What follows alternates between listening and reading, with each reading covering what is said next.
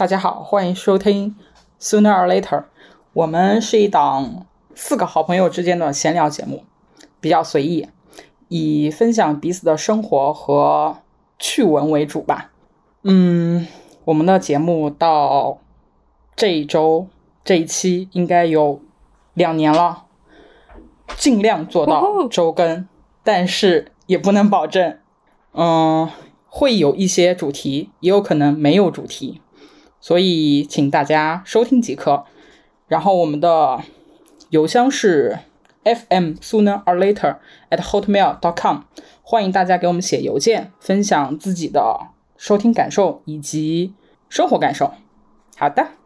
好完美，好完整哦感觉我们从来都没有说过这样完整的呢。好，我是十一假期期间每天晚上九点睡觉，早上六点起床的富婆。你说早睡早起不就行了？说的这么详细。早睡早起是你十点睡，你八点起也是早睡早起；十二点睡是不是？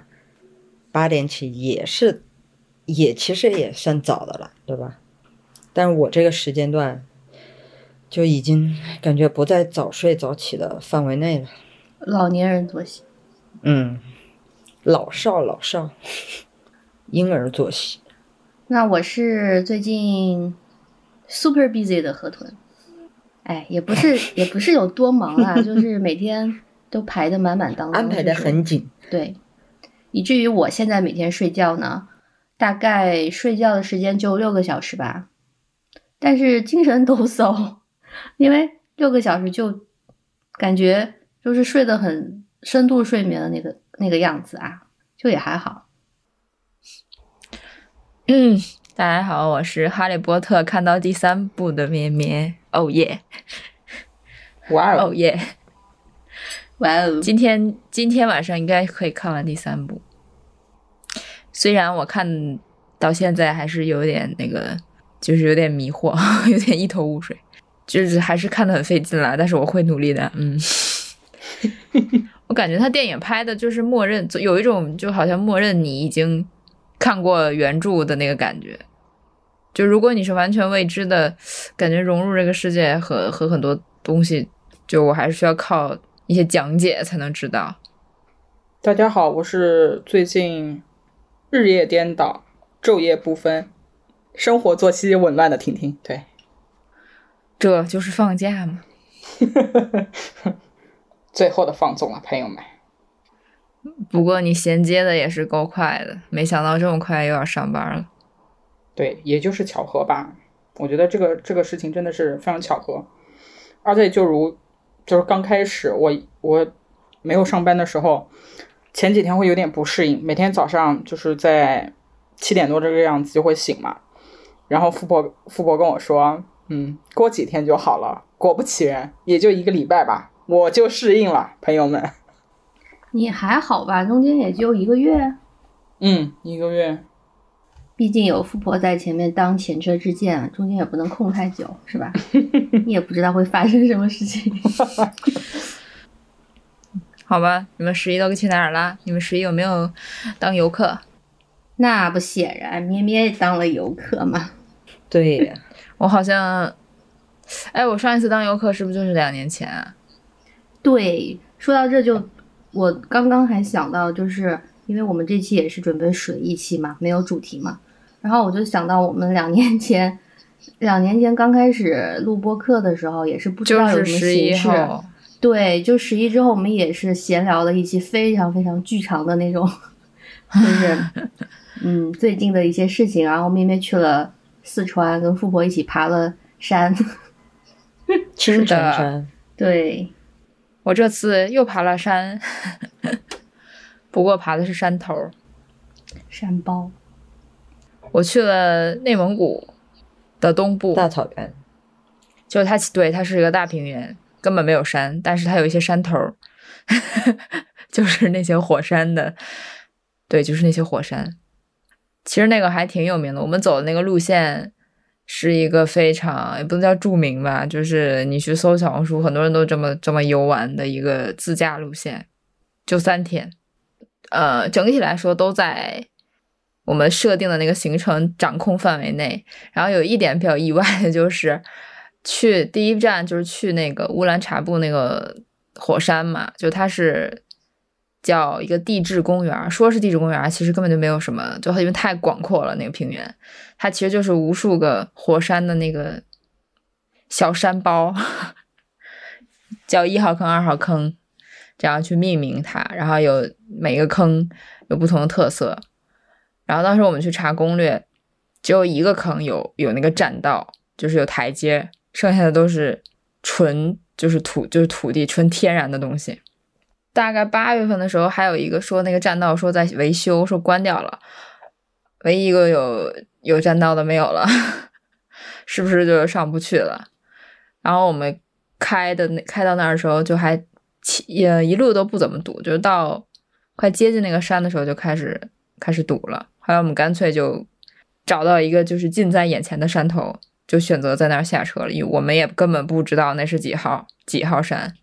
然后走近了，发现那个盘着有那个栈道，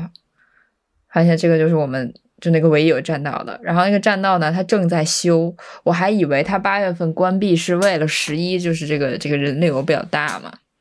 我以为是为了十一修的，觉得还挺好的，就以为它修好了。但是我们走近的时候呢，就想说看着也不是很陡，来都来了就别走楼梯了，多无聊啊来都来了对，我们说的最不是去玩的时候最常说的四四个字就是来都来了。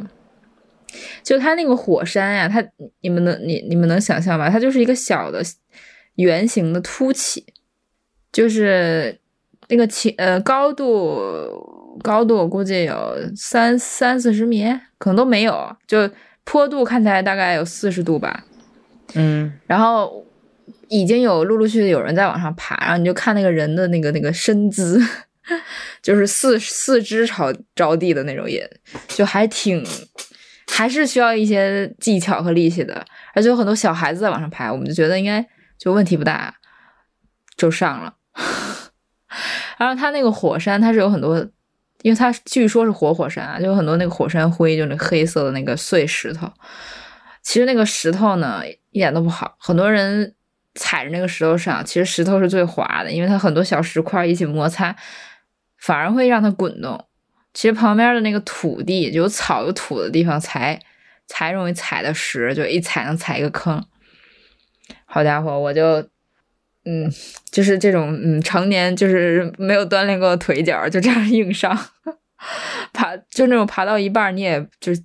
不可能再后退了，没有后悔路了，累了你就只能用你的那个意志力绷住你的啊小腿的后后部的肌肉，倾斜的站在那里。然后最最最最最困难的一点就是我们到的时候已经三点半了吧，不知道为什么这个所有攻略里都没有写，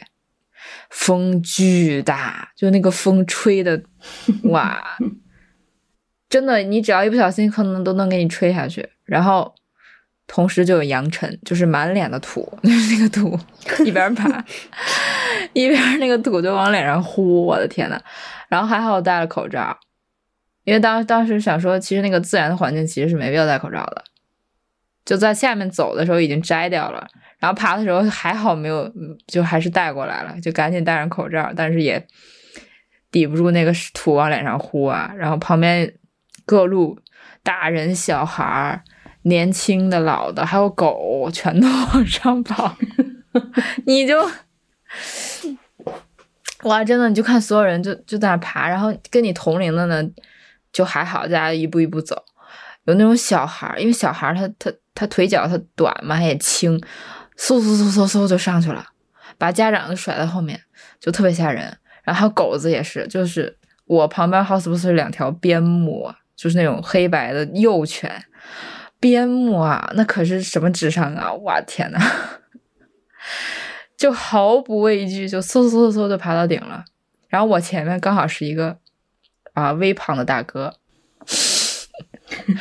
他就比较狼狈啊，就是有点要狗吃屎的那个样子就他爬到他那个就是快感觉裤子都快掉了，然后对比着旁边两条边牧就嗯，人不如狗那个对比。哎，这真的觉得这还是要还是要锻炼啊，朋友们。然后爬到顶上，真的是我的鞋、我的脸全是土。你以为结束了吗？并不是，上面才是那个。我我觉得当时当天上面的风得有十二级，我不夸张。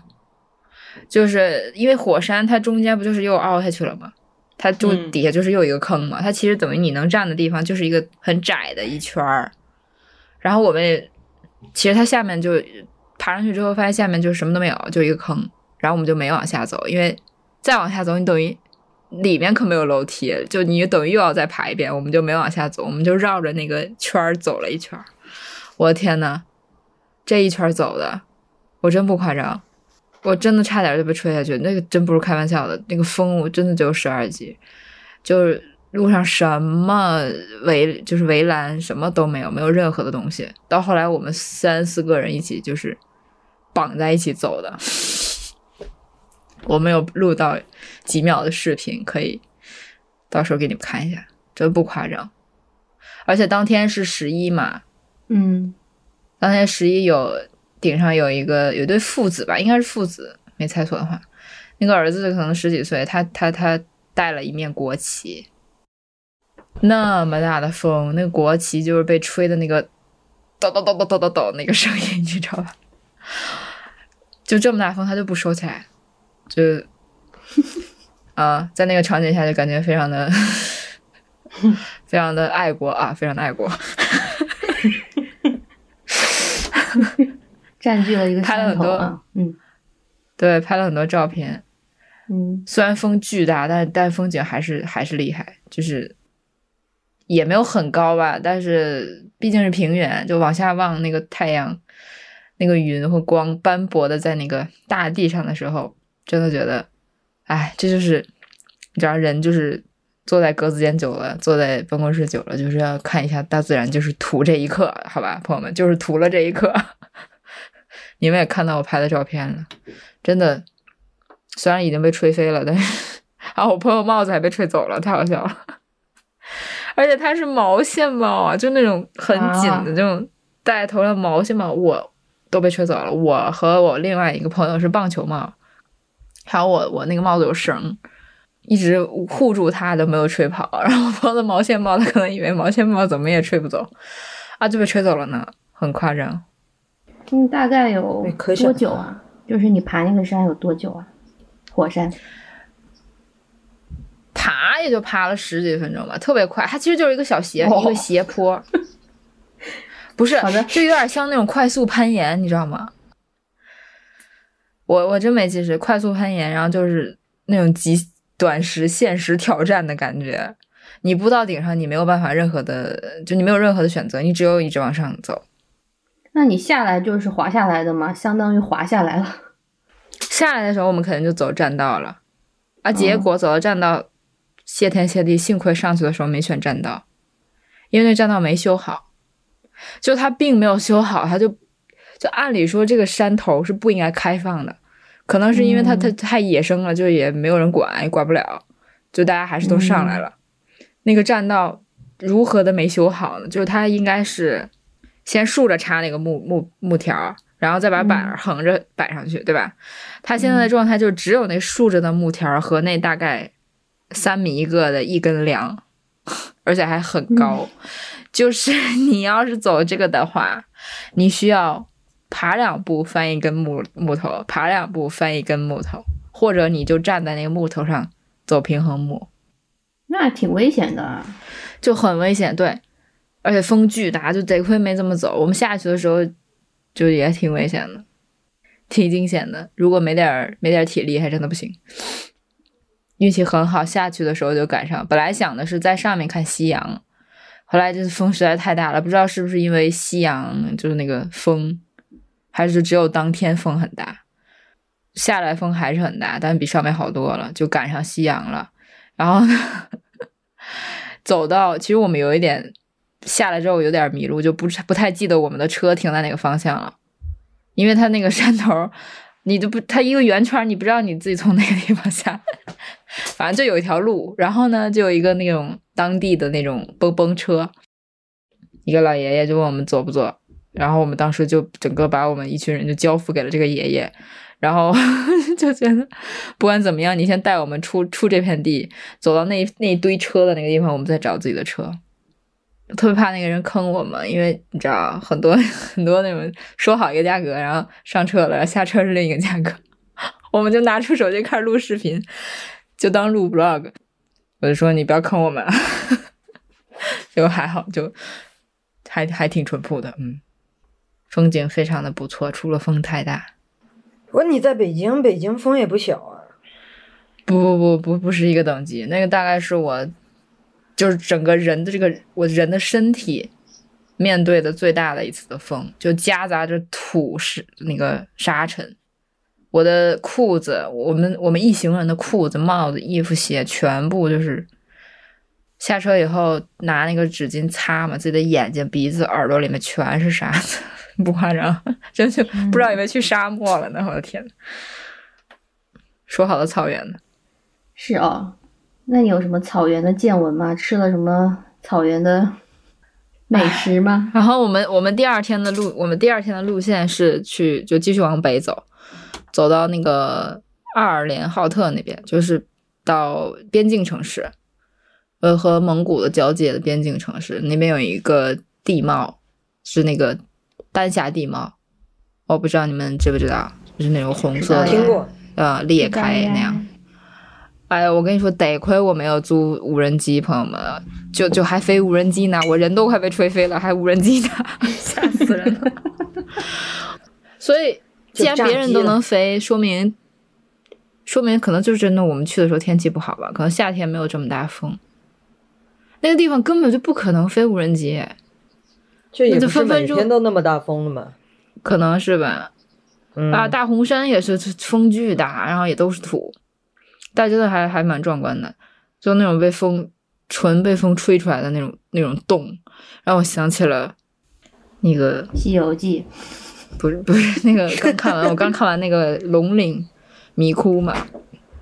嗯，就很像那个《西游记》什么鬼那个洞，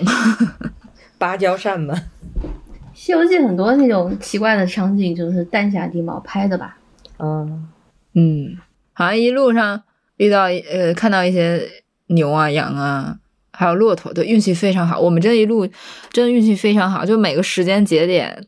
和看到的风景都卡得特别好。因为我们在去那个爱尔兰浩特的时候，其实一路的路都非常好开，就像无人区一样，就是有时候就是信号特别少，两边就是完全的平原，一点山起伏都没有的那种，就是我从来没有见过这么平的，没有一望无际，然后偶尔有一些牛啊羊啊，我本来想停下来停到一个区域去拍一些那个羊群，后来也不知道为什么没拍，就因为这一没拍就赶上了在大红山附近有一个有一个湖，就那附近还挺多湖的，就还挺神奇的，湖上都是土、嗯、但是却是湖，然后刚好那不知道为什么有两头野骆驼，就运气非常好，然后我们去那儿就拍了几张他的图，他就他们两两只骆驼就走了，就想说这帮人好烦我只想来喝口水。我第一次近距离看骆驼，哎，就是还是这种野的。那羊有没有骑骆驼呢？没有，我怎么可能骑骆驼？还遇到那个遇到马，就是过马路嘛，那些牛啊羊啊过马路啊，你你也不能滴滴它、嗯、尤其是马，万一受到了惊吓怎么办？你也不反正你就顺着你就顺着它开，它就会默默的走开，感觉已经很熟悉这一切，对，习惯了，嗯，习惯了人群那些马。再后来第三天就到边境了嘛然后第三天呢，不知道是不是因为气候的问题，我觉得气候问题也不应该，我一个北北方人是不是，我一个北方人，我一个北京人在内蒙被干到上火，这合理吗我第三天开始牙疼了，友友们，你是不是没吃蔬菜呀、哎、我吃了呀，哦对，而且说到吃，就最近不是的就是吃螃蟹的季节嘛，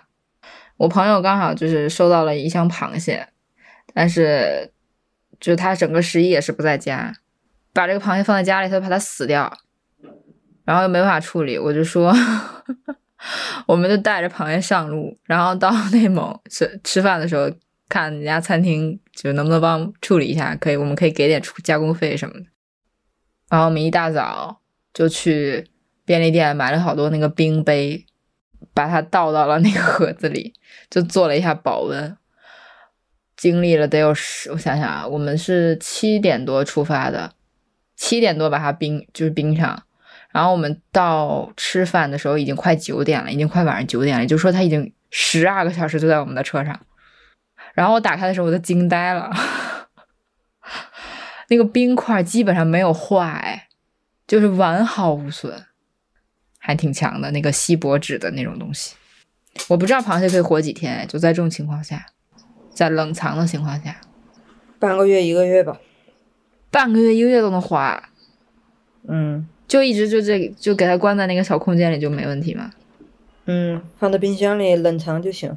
哇，反正就跟我们颠簸了一路，然后最后到晚上打给他的时候都还就每一只都很好。然后那个餐厅一开始拒就是不是拒绝我们，就说啊我们不会做呀什么的，我们说没事就蒸一下就行。结果到了就就让我们去后厨了，你知道吗？后厨我们正就我正检查那个螃蟹，我正往那里摆呢，这时候来了一个奶奶，她说你倒着摆呀，你要这么摆那个黄都露出去了，整个就内行好吗？然后她就接手了。内蒙人民有点东西。最后就也可能因为我们点的菜比较硬吧，但是我们吃的最对最贵的一顿饭，但是也就很便宜，点了一桌硬菜加还有一一一大盘子螃蟹，非常夸张啊！最后我们吃完，老板悄悄的问我们说：“你们这螃蟹是哪儿买的呀？”我们说：“我们这是从北京带过来的。”他说：“啊，我说呢，内蒙不可能买到这样的螃蟹。”大闸蟹吗？是的，阳澄湖大闸蟹。哦，那在北京也买不到了。哎，对了，就大概就是那一天给我吃，整个给我吃上火了。你吃了几只啊就上火了？也不叫安慰自己吧，就是这个理论你们看对不对啊？羊肉不是上火吗？啊，螃蟹不是凉的吗？它不就中和了吗？还能这样中和呢？其实是是有道理的，对吧？我觉得你刚才、这个、你以为喝了一口开水再喝一口冰水，然后你的嘴巴就没有被烫到吗？但它的那个食物的热热性和凉性上是这样划分的呀。你刚刚这故事牵扯到了一些物理以及生物学的还有医学的知识，我们都不能解释。还有一些可能中医什么的吧，反正不能解释啊。反正第三天我这个这个这个牙就开始了。我但我觉得不是这次的锅啦，是。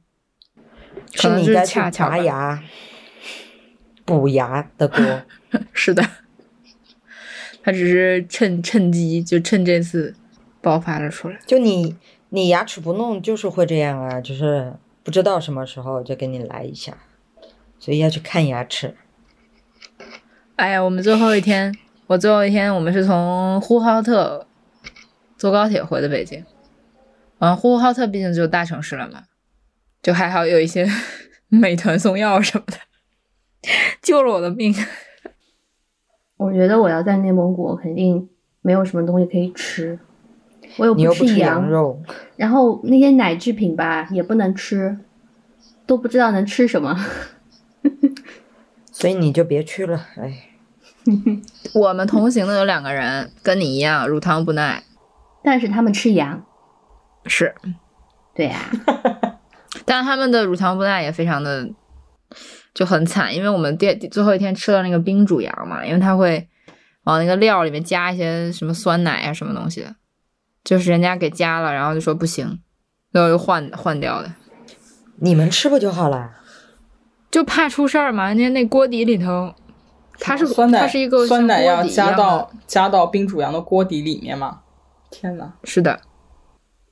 那除了羊和奶制品还有什么美食啊？我想不出来。嗯，饸饹面就是也是一种荞麦吧。你这么一说还真的是，就除了羊和奶真的是没有什么可以吃的。哎，太可怜了。喝那个锅茶你也喝不了，所以这个地方河豚就不适合去。哎，不过那个锅茶还挺让我意外的，因为我我不知道你们知不知道我说的什么东西啊，就它是那种一大盆奶茶，就里面还加了一些奶皮子什么一些料，就盛着喝。那那个是有点咸咸的，嗯，咸的。你应该也可以让它变成甜的，就它是奶茶，然后里面有黄油什么的嘛，加上奶皮子，就听起来就很腻，对吧？然后有油，第一口喝也挺油的，但是没想到它居然就是它居然就是作为解腻的存在。就是我们吃了那一桌羊肉螃蟹之后，我最后会喝它来解腻，很神奇，我也不知道为什么，可能它就是这样一个存在吧。就像四川火锅的时候吃蔬菜，它有个油碟，你在中间沾一沾解辣，但是它其实非常的油，我就我就对这个东西也是，嗯，就它喝着它喝着倒是不腻，它就是有一种糊嘴的感觉，因为它毕竟是黄油嘛，喝着倒是不腻，嗯、还是会拉肚子的我。嗯，你可能会拉肚子。天哪，真的不能去，怎么办？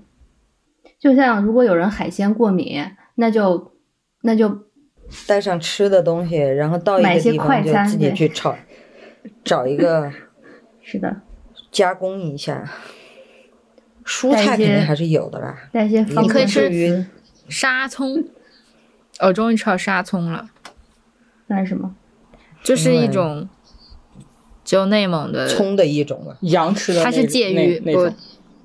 葱和韭菜之间的一个细细的绿色的东西，它的味道也介于葱和韭菜之间，不知道，反正就是一个还挺好吃的东西，可以凉拌炒菜，多做做饺子馅，就跟韭菜差不多吃法。做饺子馅，好的。对啊，真的，因为我们从来不会说一道菜它能做饺子馅这个形容，饺子馅蛮有趣的，饺子馅儿，嗯，蛮有趣的。我希望这个东西就是流通流入大众市场，但现在看来是是没有能在超市买到的情况，不那么好种植吧？可能吧，就是它也没有走那种运输啊。其实大部分的蔬蔬菜水果都是运运过来的嘛，不可能都在当地种植。嗯、也就是说，我现在再想吃，我就吃不到了呢，除非我去北京的内蒙餐厅，那不还是能吃到吗？就不是那种我想今天我想吃个韭菜炒韭菜，我就去超市买一把韭菜这种情况。嗯嗯，你可以淘宝。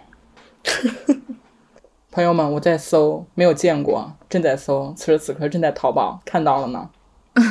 天哪！但是如果你不爱吃韭菜的话，可能就不会喜欢了。所以你们爱吃韭菜吗？我还挺爱吃的，不讨厌也还行吧，就那特别爱，就还行，嗯。嗯嗯能接受，但是但是它如果存在于，就我不知道你们有没有吃过海鲜饺子啊？嗯，我们吃过海鲜，没有吃过海鲜饺子。哦，吃过虾饺。哎，我十一吃了海鲜饺子，我吃了虾饺。十一吃了海鲜饺子。你吃了鲅鱼饺子不？吃了吧？嗯，吃了。一定要有韭菜。嗯、就是就饺子吗？就是就是它会提提鲜。好的。哎呀，不过我至今也没有再吃到过某一次我吃到的那个海鲜饺子，可是只有那一家店。某一次，某一个东戴河的城市，不知道哪里的一个小饺子店吃的那个皮皮虾馅的饺子，哇，惊为天人！吃皮皮虾不就好了吗？为什么要包在饺子里呢？不不不不不不不，绝对是惊为天人的存在。哎呀，我现在跟你说了，你也不信，因为你也吃不到，因为是饺子。因为我不爱吃皮皮虾，你不觉得皮皮虾有一种臭皮鞋的味道吗？没有啊，还好吧。你吃的是什么皮皮虾？怎么可能有臭皮鞋的味道？哦、是不是不新鲜了，所以它就包在饺子里，混上韭菜？好的，不是很懂。河豚，你是觉得韭菜是用来遮盖那个不新鲜的味道吗？就是他如果说一定要有韭菜的话，我觉得那就是遮一些肉的腥味啊。调一些什么，对不对？我一般我一般吃韭菜，我只会烤，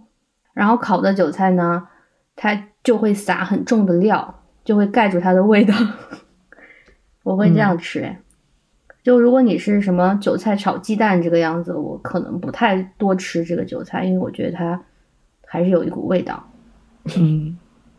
但又没达到香菜的那种，是吧？对，其实香菜我不会，就是说我对很多菜，比如说香菜，虽然不吃嘛，但是我不会拒绝它出现在这个菜里。就有一些人可能是这个菜沾了香菜，他就不想吃了，他是看就是觉得很怎么说？嗯、我也不会，我以前就是这样，嗯，就是觉得沾上味道了嘛。但是我是还好呀，我是觉得它可以出现，包括一碗面，如果我跟他说不要加香菜，他加了，端上来的时候我 OK 的，只是我会挑出去嘛，就是没有那么那么的。我, 我, 甚至我甚至觉得有了必须有香菜，就没有的话它还就很奇怪。就我可以不吃它，但它必须要。这个人，那个嗯。啊，兰兰州牛肉面类似这种什么什么小馄饨，它就必须有香菜在上面啊。我可以不吃，但是你就必须在那个汤里有有一点那个味道。但是我我是绝对不会吃它的，所以我到底能不能吃香菜，我都迷惑了。我吃就是我受不了它的那个梗，对我觉得那个梗的味道太太重了，我真的会崩溃。但它如果只是在汤里泡一下有那个香味，我是可以接受的。好吧，好了，我讲了好多，换你们讲。富婆呢？我大概是这两年第一次出去玩，然后除了上一次坐飞机回家，然后也是很久没有坐飞机了。那天的飞机早上六点，我三点半就起来了，四点出的门，反正就是很早吧，就感觉。路上都没有什么人，结果去到机场以后发现机场人还是挺多的，就是坐第一班飞机的还是挺多的。但是我这这一次出去虽然是说坐飞机吧，但是没有感感受到那种国庆的那种人流，在机场还好，因为我是四号出去七号回来的。我本来以为我是很轻松的过去，就在我朋友家里边嘛，也不是出去旅游，去他家待待几天。结果第一天去了以后，因为我我起得早，去了以后就跟我朋友哄我朋友的儿子四岁午睡，结果他没睡着，我睡着了，就他他讲故事把我哄睡着了。因为当时给我的任务是要哄他午睡。结果我说那行吧，我说要跟你讲故事吗？他说不，他说我来给你讲故事。我说行吧，我说那你来讲吧。讲着讲着我就说那行，我们两个现在比赛，我们两个都不说话，看谁先睡着好吗？结果我就睡着了。所以他没睡吗？而且他没睡啊，他就一直在我旁边翻来覆去的。然后我也因为四岁了，其实也不小了，也不用担心他真的就是说滚到床底下去，你知道吧。哎，因为太累了那天。结果那一天的晚上大概八点半的时候，我朋友家就已经熄灯了。这作息，因为我朋友家有一个四岁大的，还有一个是八个月大的，二胎嘛，两个都是儿子，八点半就熄灯了。我当时录了一个视频，就乌漆麻黑的。然后就是在这种环境之下，我就还是去睡觉了。又睡着了。早上大概，对，又睡着了。就我我出行的第一天，你是去上幼儿园的吧？我出我出行的第一天基本上都是睡觉，而且，嗯、呃，第二天的早上大概七点左右吧，大儿子就醒了，他就是过来，他不像小时候那样，就是小时候可能就一屁股坐我脸上那种哈，他。啊，对，对，因为他大儿子在也是快一岁的时候，八九个月的时候，我也是去他家，当时是住了一个月。然后早上的时候，真的他妈就直接把他儿子丢在我床上，然后他儿子就一屁股坐我脸上，然后我就嗯迷迷糊糊的醒了。然后现在大了以后，他就过来非常小声叫我名字，然后让喊让我起床了。然后就是那种，老板你很想睡。但是又是一个小孩在叫你，你的起床气又发不出来，你又没办法跟一个四岁的小孩有起床气，就还是起来了。然后我我朋友还挺诧异的，因为以为我可能要睡到九十点。我说你让你儿子过来了，你觉得我还能睡到九十点吗？你九十点就睡了，按理说六七点起 也, 也是可以的呀。但你那个，你就是你不可能一天就把那个时差给就是好吧调过来啊，你还是会习惯性的想要多睡一会儿啊，对不对嘛？第二天的时候，他们突然就是说，嗯，酒店已经订好了。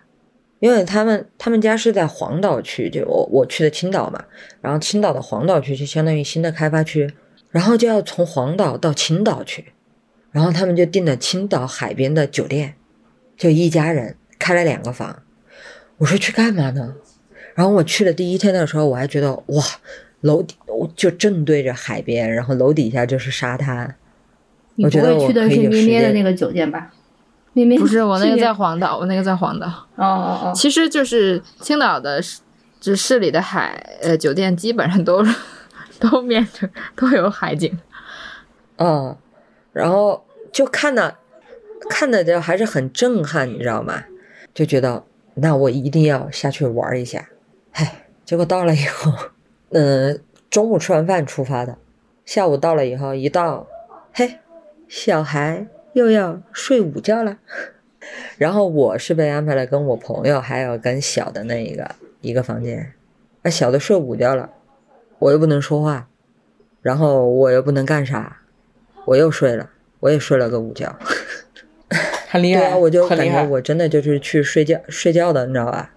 因为他们他们不出去，我第第二天的时候，我想他们不出去，我也我也不好一个人出去，我本来就是来找我朋友的，然后晚上就在酒店吃的。我很想去吃海鲜喝精酿啤酒，然后但是因为小的没睡好，大的下午又没睡，所以就不好带出去，因为可能一带出去两个孩子都困了，就没有办法折腾，就晚上就在酒店吃。第二天早上还是很哦，那天晚上是九点睡的。你们想象一下，就是乌漆麻黑的环境，然后你又不能说话，然后你你手机也不能太亮，然后你你也没你也没办法打电话。就是我朋友就比较在乎孩子睡眠的一个环境，所以他就会比较在意这些。也有的就是一边看电视孩子都能睡着啊，干嘛看着东西也能睡着啊。主要是他跟孩子睡在一起、嗯、就是他可以让小孩自己睡啊、嗯、然后大人有自己的事情啊，你不能、嗯就整个家都为了小孩、嗯、对不对？那就很奇怪。然后那天那天晚上我又睡了，大概九点的时候睡了。第二天早上起来的时候，我就下去吹了吹海风，然后我就说我一定要去吃海鲜。中午就去，哎，我觉得青岛唯一有一点就是大众点评真的太坑了，还是很坑的。就是我找了一个大众点评，你就吃那个开海，真的，哎。你就吃那个就行了。其实我听到朋友告诉我，反正去吃了，吃了以后，然后就所有人都不满意，然后我又没有吃到我想吃的，而且所有人都不喝酒，我自己只有一个人默默的喝了喝了喝了一点青岛啤酒。喝完酒以后回去又睡了。天哪，你什么养生之旅啊？对，因为因为本来喝了酒就想睡觉，然后回去以后孩子又困了，又要又要睡觉了，然后我就啊，那睡吧睡吧睡吧。晚上的时候出去吃了饭以后，我就说我说那你们先上去吧，我就自己我就自己一个人，因为我看海边晚上还有人，而且晚上人不多，白天其实沙滩上人还挺多的。晚上我去的时候，我看到还有人拿手电筒，几个人在那，可能是在赶海嘛，晚上去挖东西嘛。嗯，我就脱了鞋，因为我没有带拖鞋，也没有带凉鞋，但我很想玩水，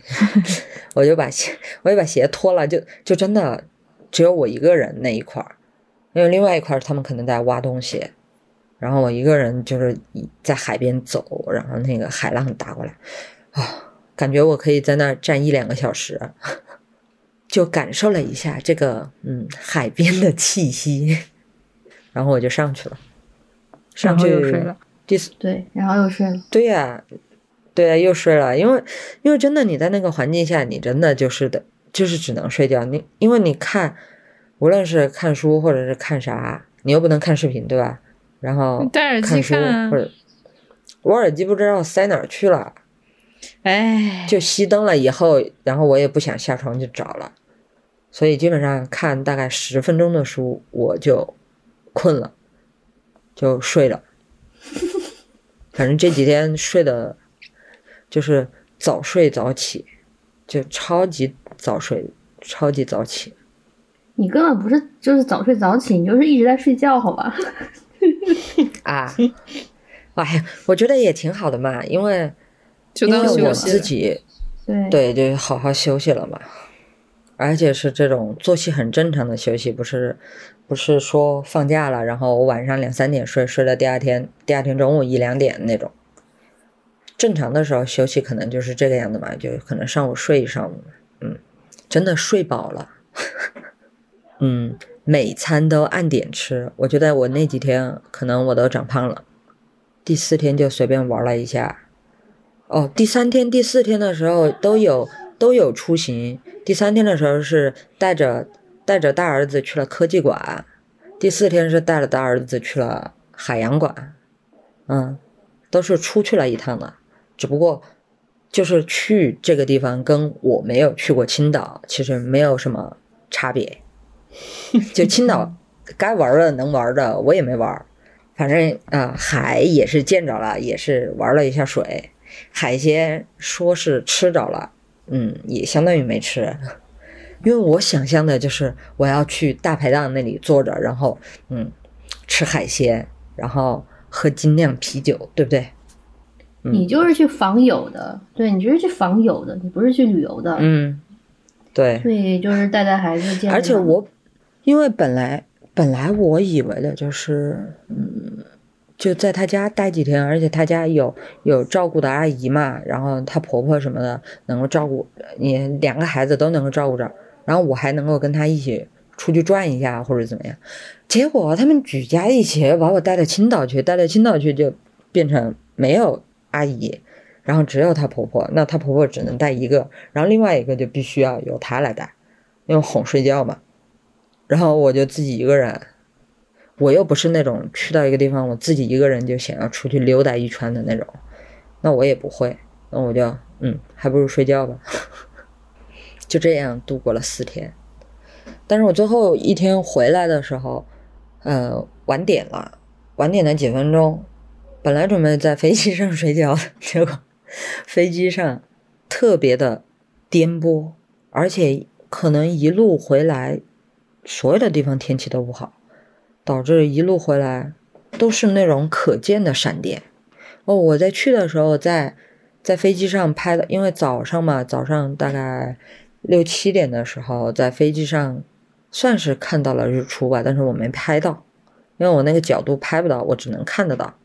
然后还拍到了录到了就是底下在闪电，哎，就当出去坐了一个飞机，睡了睡了几天的好觉，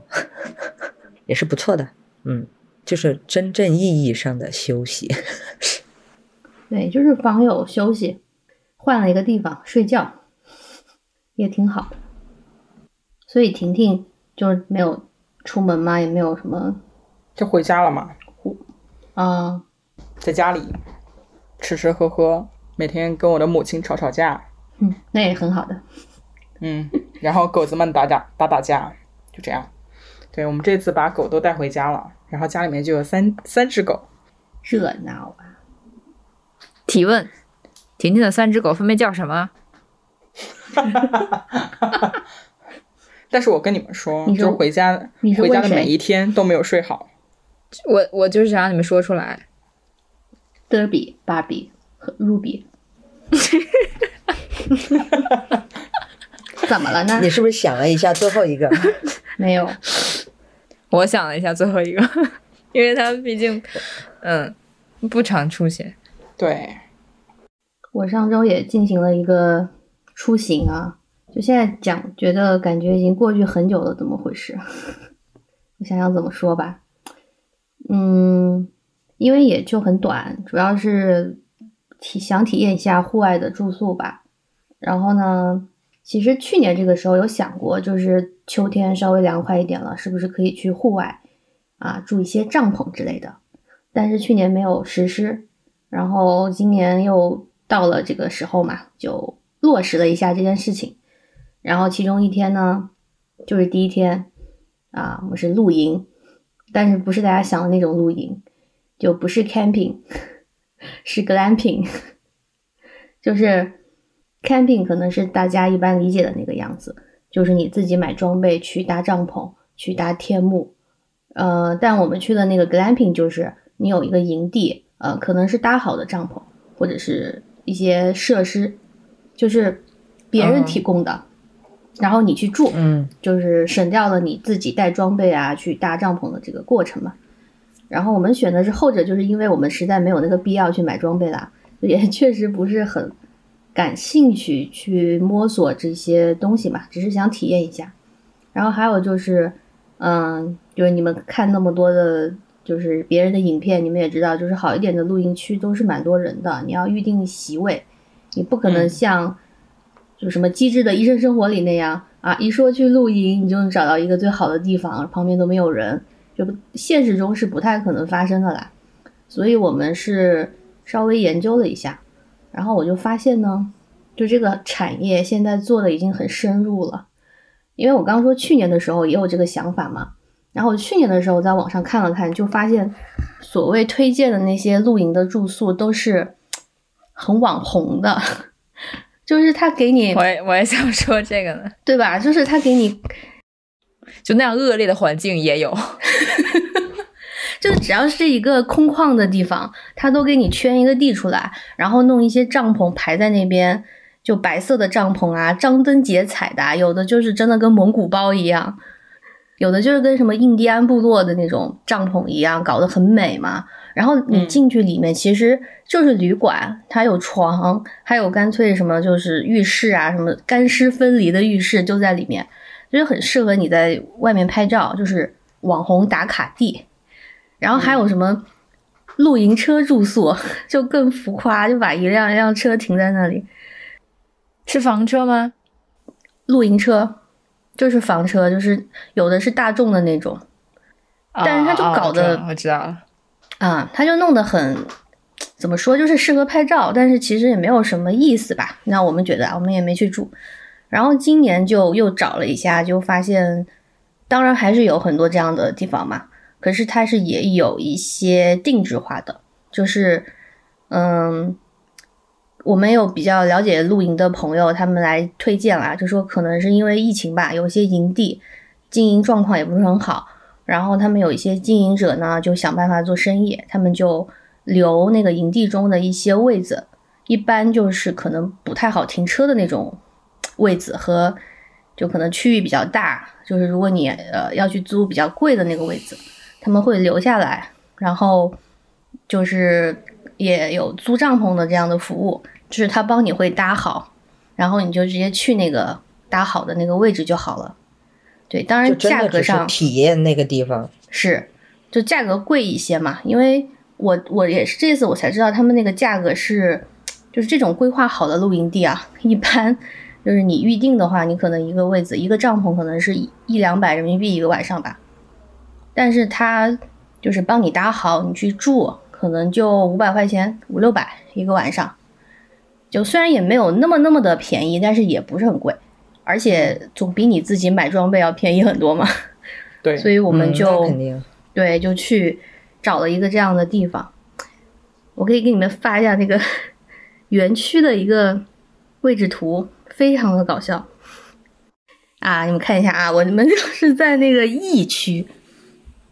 那它有好几个营区可以选，当时看这个名字就觉得应该去这里，但那个 E 区就是山顶嘛，就它其实也不是很高的山、嗯、就是一个山包的那个顶是一个平地，所以视野会比较好，但是相应来说它停车场就很远，你看那个停车场不就是统一在下面吗？就是所以如果你要上来的话，停车场是统统一在那个进门的那个地方是吗？对，就是它这个地方是统一的一个停车场、啊、所以你要是定在上面的话、啊、你得把东西扛上来，就其实挺累的、嗯、然后他们就认为这个位置并不是很好租，虽然它的景色很好，他们就干脆把它留下来，就租给我们这样的菜鸟。啊，所以就是感受上还是跟野营一样啦，因为他们准备的东西都是很户外很野外的东西，就是一点都不梦幻，甚至有些直男。唯一梦幻的可能就是有一个那个捕梦网，就是它挂在那个帐篷的门口。哦、捕梦网，对，就是韩剧里面那个东西。对，就它，因为它给你很多配件嘛。嗯，对，就它没有什么像那种网红的营地给你一堆什么蜡烛啦什么的，就是呃，对吧？嗯、它就是唯一的一个挂件就是那个东西。然后睡觉的话，它也是很。就是提供睡袋，然后他还给你一个充气的床垫，就是给你的时候都是便携的，就是你自己弄，如果你要用那个充气的床垫你就充气嘛，就很方便。就是他们的东西很齐全，就很适合我们这种什么都不懂的乡巴佬和土包子。那很好啊，那很好啊。对，而且也不用为了这个就去搞一堆装备花很多钱，是你也不用去研究。是的，当然我也带了自己的东西，就是食物。可是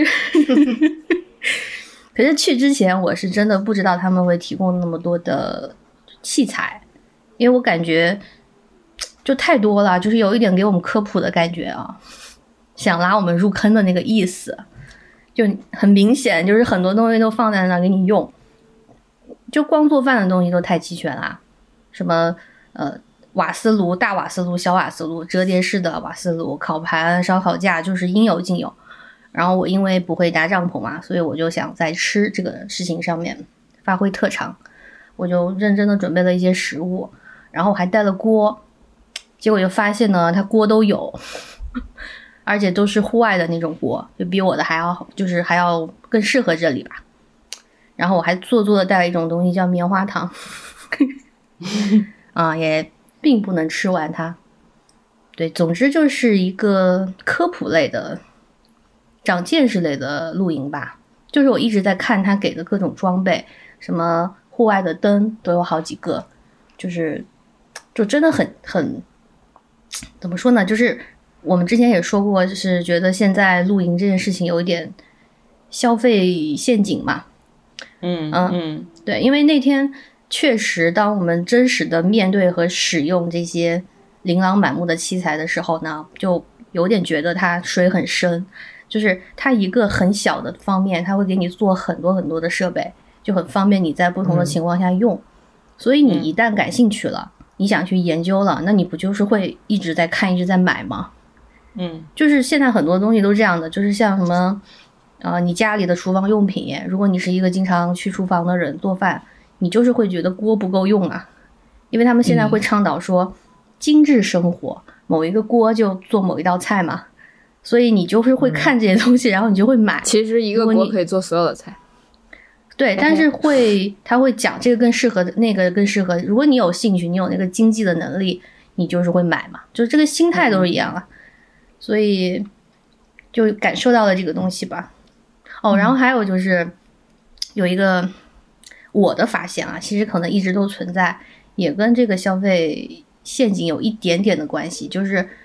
那天那个营地嘛，那天露营的人还是蛮多的，因为他因为防疫的考虑，就是间距现在画的比较大，不像以前那样可能你旁边就会有一个帐篷，现在就是有点距离，隔几米这样子，但这样我觉得差不多也满了。然后我就观察了一下，我发现呢，应该几乎所有啊，就是可能大部分吧，他们都是一群人，就是一群朋友或者是几家人一起过来的，然后几个帐篷搭起来，中间拉一个天幕，然后一堆人开始做饭，就全部是这样的形式，就特别的热闹。然后我就觉得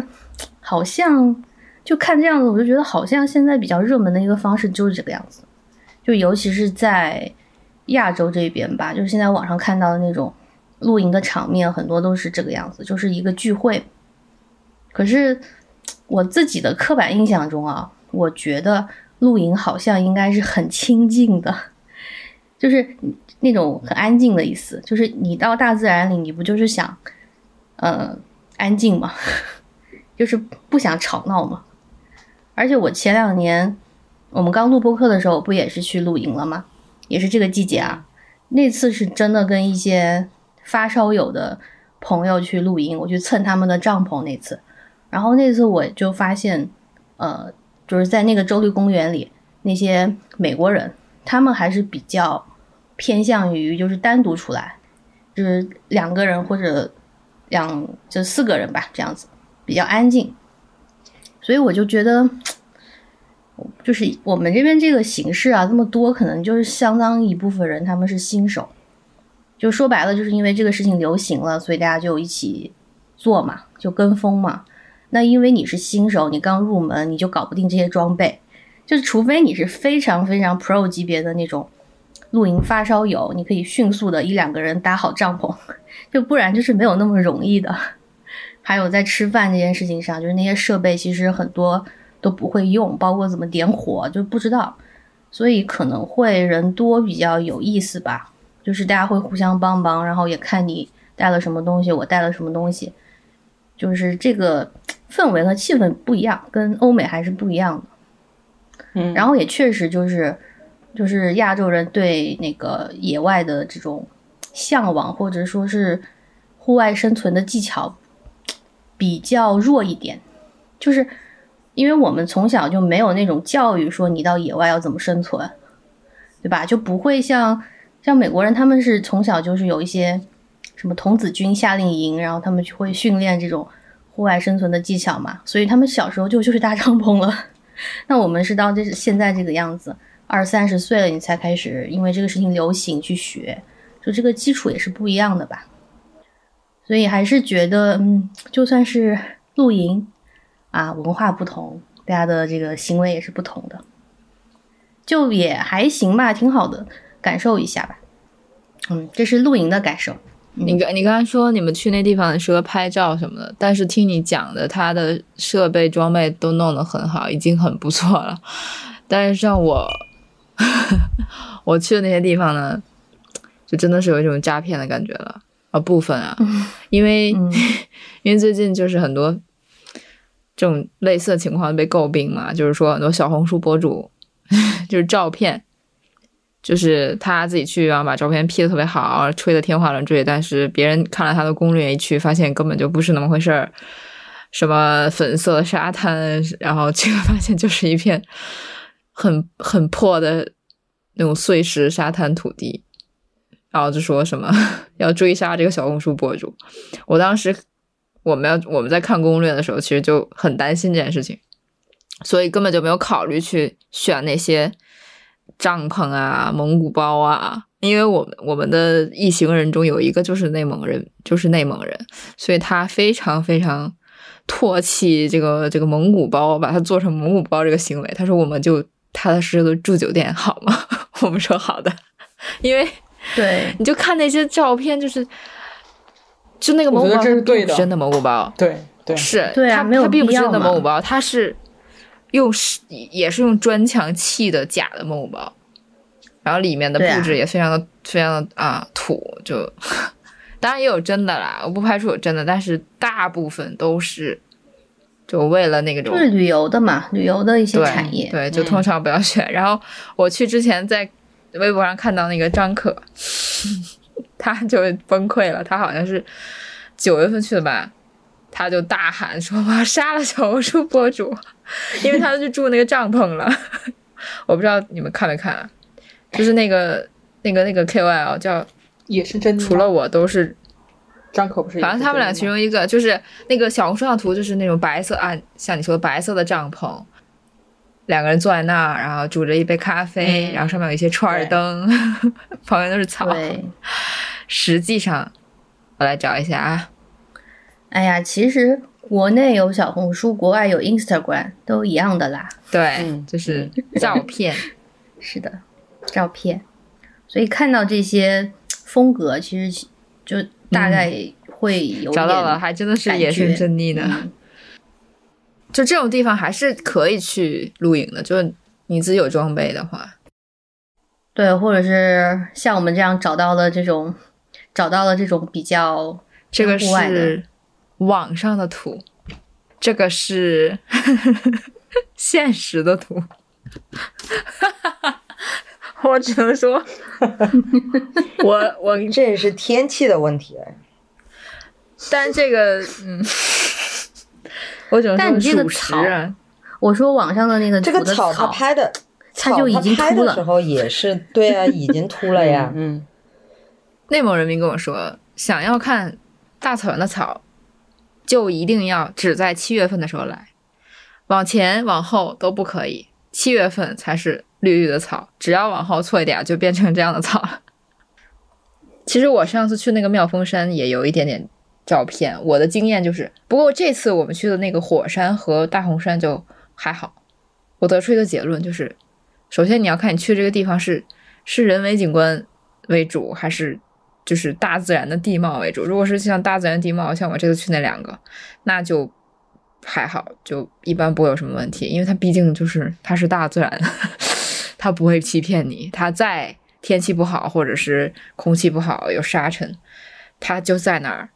你还是可以感受到它的壮阔的。如果是这种网、嗯、人为的一些就是网红景点什么搭出来的景色，就慎重啊，慎重。嗯，说到这个，我刚刚就是看了一眼微信，有一个无聊的聊天群，里面就说这次国庆期间国内最热门的几个景点啥啥的，就第一名当然是环球环球影城了嘛，第二名居然是上海前滩太古里、嗯、我没弄明白然后第三名是南京金陵小城，我也不知道这是啥，第四名就是三亚后海村。然后这个三亚后海村呢，就是前不久我不是刚去了三亚嘛，然后我们那个我们那几天就比较无聊，也没有安排其他的景区，于是就去了这个后海村。然后去后海村的那一天正好到海棠湾里以后就开始下雨，我不知道这个就是后海村是在那个蜈支洲岛旁边的那个，就是在停车场后面。我以前去过蜈支洲岛，完了以后就是你上上那个蜈支洲岛的话，就是必须把所有的车，不管你是那个旅游的大巴车还是自己开车过租车开车过去的那种那种车，都得停在那个巨大的停车场那儿，然后统一的坐船去岛上。结果我到那儿以后，导航给我导到那儿以后，告我就是一直往里面走，然后就到后海村了。我当时就惊呆了。然后因为那个下雨下特别特别大，我们连车都没下就开车就走了。后来我再去看的时候，就在在网上在翻那个图片的时候，发现真的就是从那儿进去。我到那儿门口的时候，我还以为导航错了。真的，我几年前去蜈支洲岛玩的时候，我那个里面什么都没有，完完全全就是因为前一两年的那个综艺嘛，那个地方就火起来了，然后在那儿什么冲浪这那的那种那种店，而且其实店也不是很多，因为也没有多长的一个发展历史，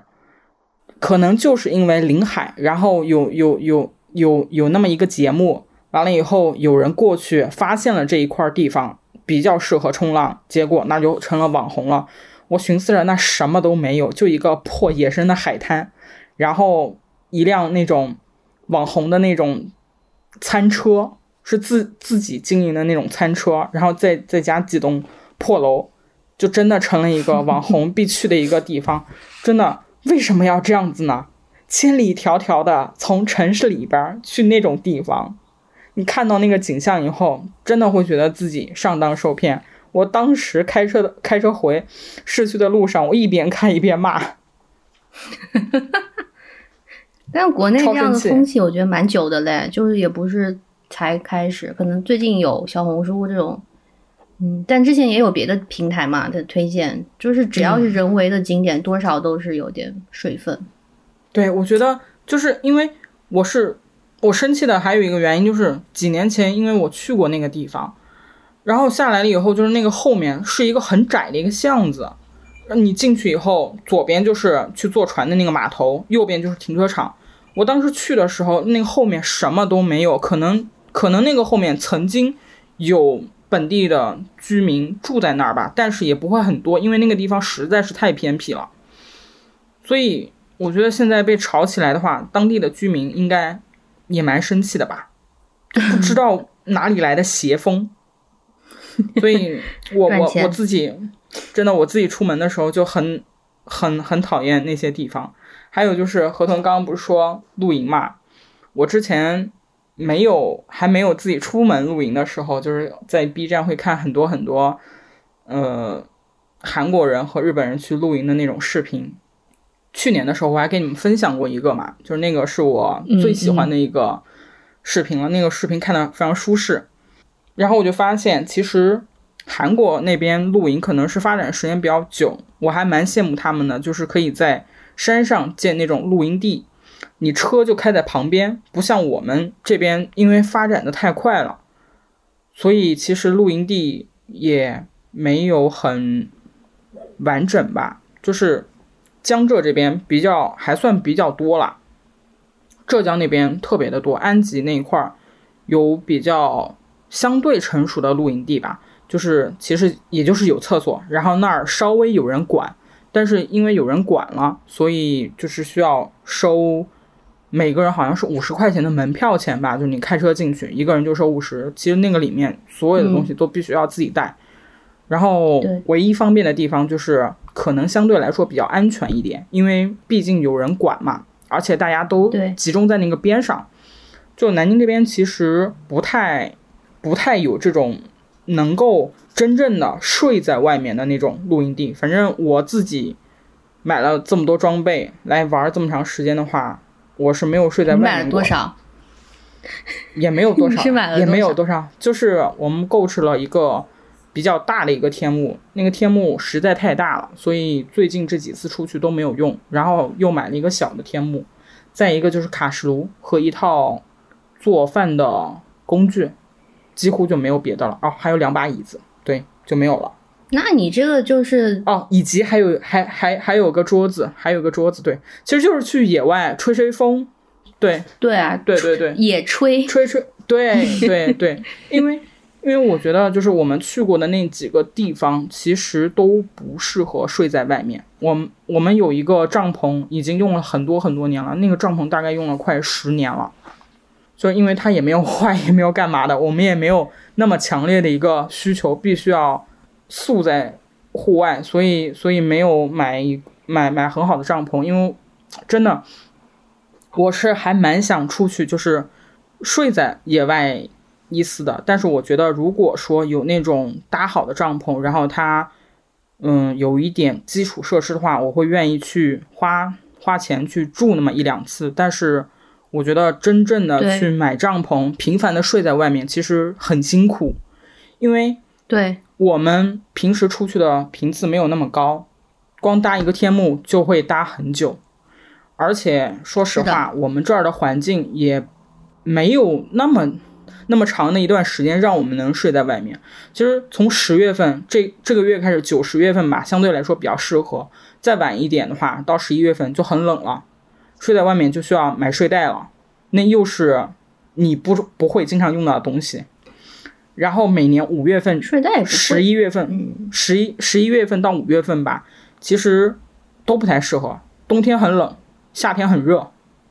一年之中也就那么几个月。如果真的想睡在户外的话，就是去那种地方会比较好一点，而且野外没有厕所真的很麻烦。对，我觉得像这边露营地他们其实都不大，他会有一个呃规划嘛，然后可能你住满也就几十个吧，嗯，但是就是那是非常非常满的情况，就是可能你两米之外就有一个帐篷啊，但一般现在不会弄成这个样子了，所以满了也就十几户十几个帐篷，就这种间距我觉得是还可以的。然后它是大概隔几个隔几米就会有一个流动厕所，然后有的营地我看它那个图就是有一排流动厕所，然后旁边也会有一冰柜和那个冰箱，就是你可以放食材进去，嗯，蛮, 蛮, 蛮好的了。我们这边就是不太有这种，就正在我觉得慢慢就会有了，因为现在大家不是有这个需求吗？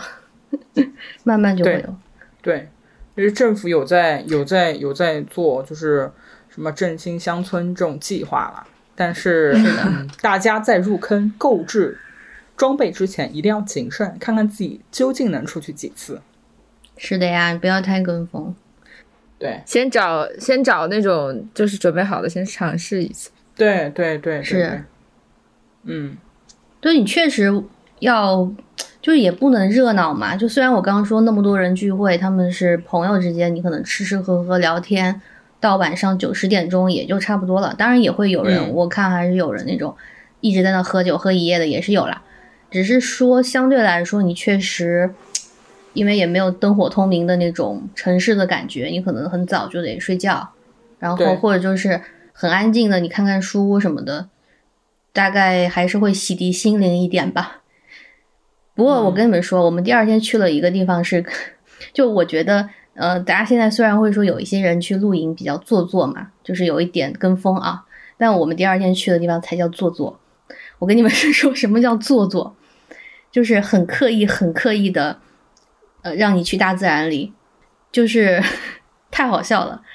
呃，就是第二天呢，我们住的地方是一个旅馆，或者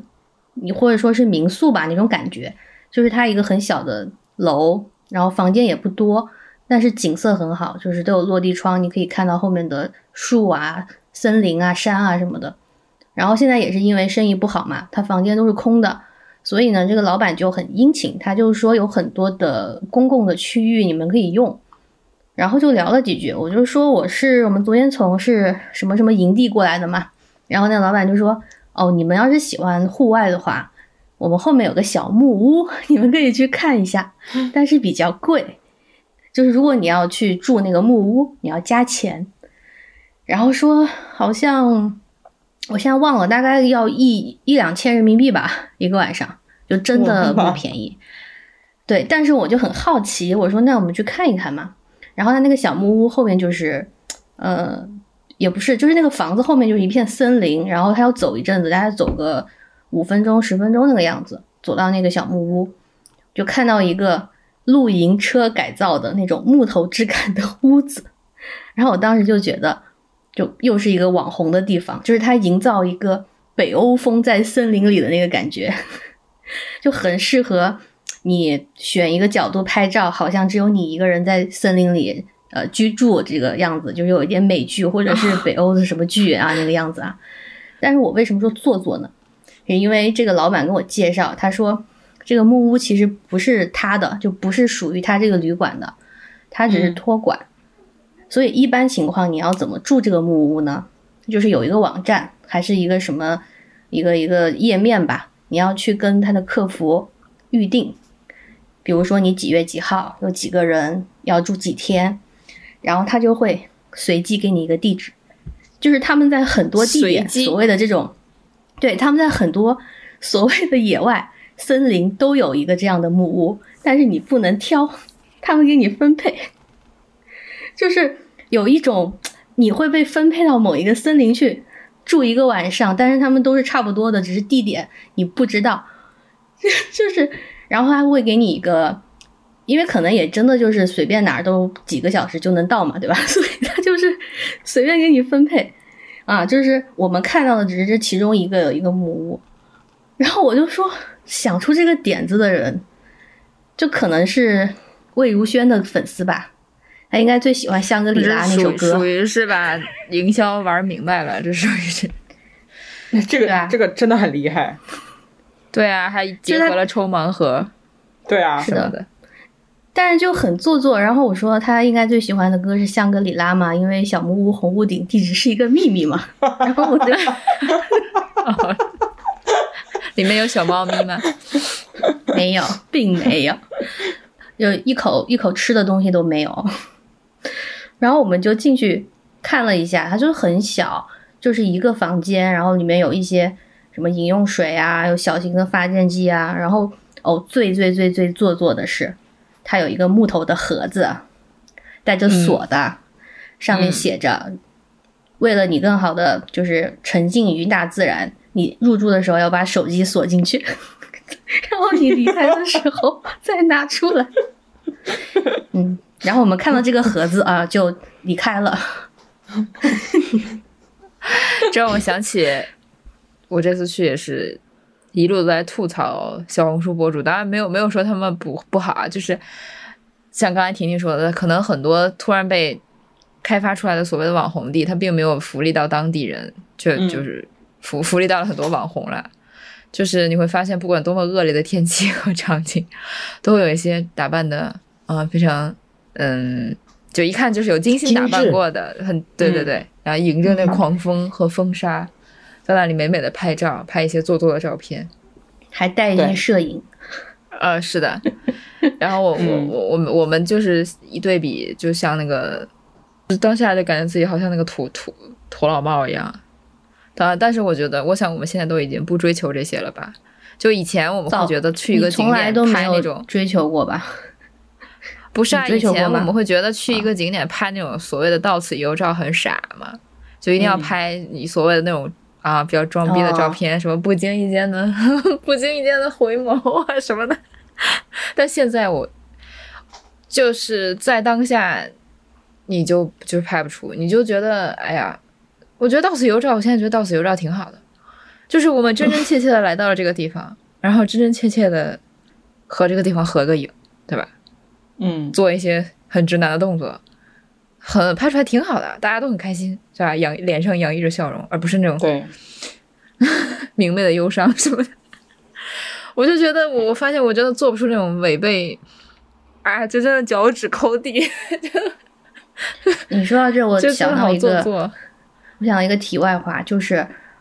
我大概有很久很久没有打开过美颜相机了，然后那天就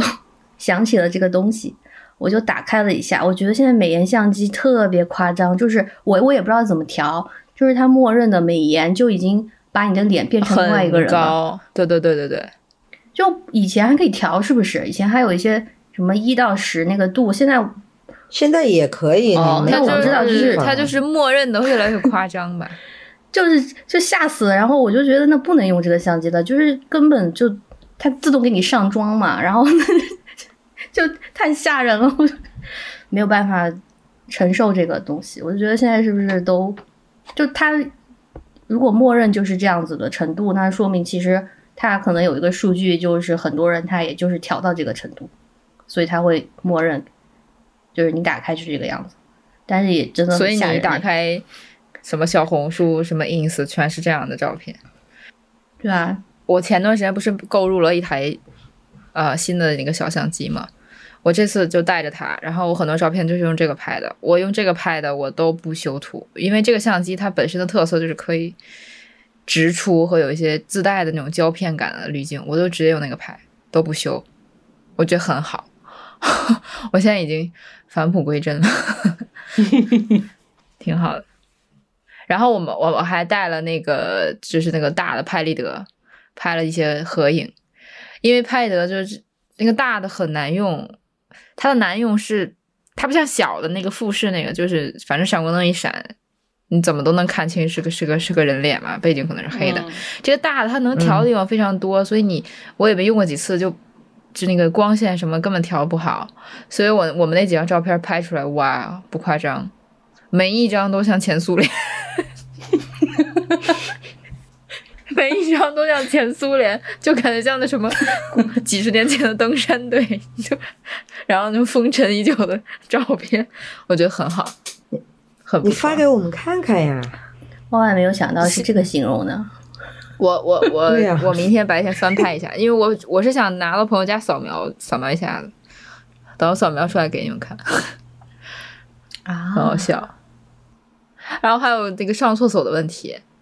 就是我们这一路不知道为什么，是不是疫情的原因啊？就很多服务站的厕所居然不开，就它整个服务站有好几个就是荒废掉了。什么什么超市餐厅都没有，厕所也没有，然后以至于我们就是憋了好几次尿。第一次在那个火山的那个地方就想就地解决，其实但是它是平原，朋友们。就是那个火山那个地方还好，它虽然是平原，但它接近那个那个火山的地方还是有一些啊岩浆喷出来那个高高低低的，就是我们人还算多，就挡一下其实还是可以上的，但是最后就是没敢。后来到了大红山呢，嗯，到大红山就也是憋不住了，就豁出去了，已经。尿在那个火山，尿在大红山火山口，大红山。哦，就哎，没有办法，嗯、这这这这人有三急，这真的没有办法。就这些公共设施还是需要加强。嗯，而且我还有个感受就是，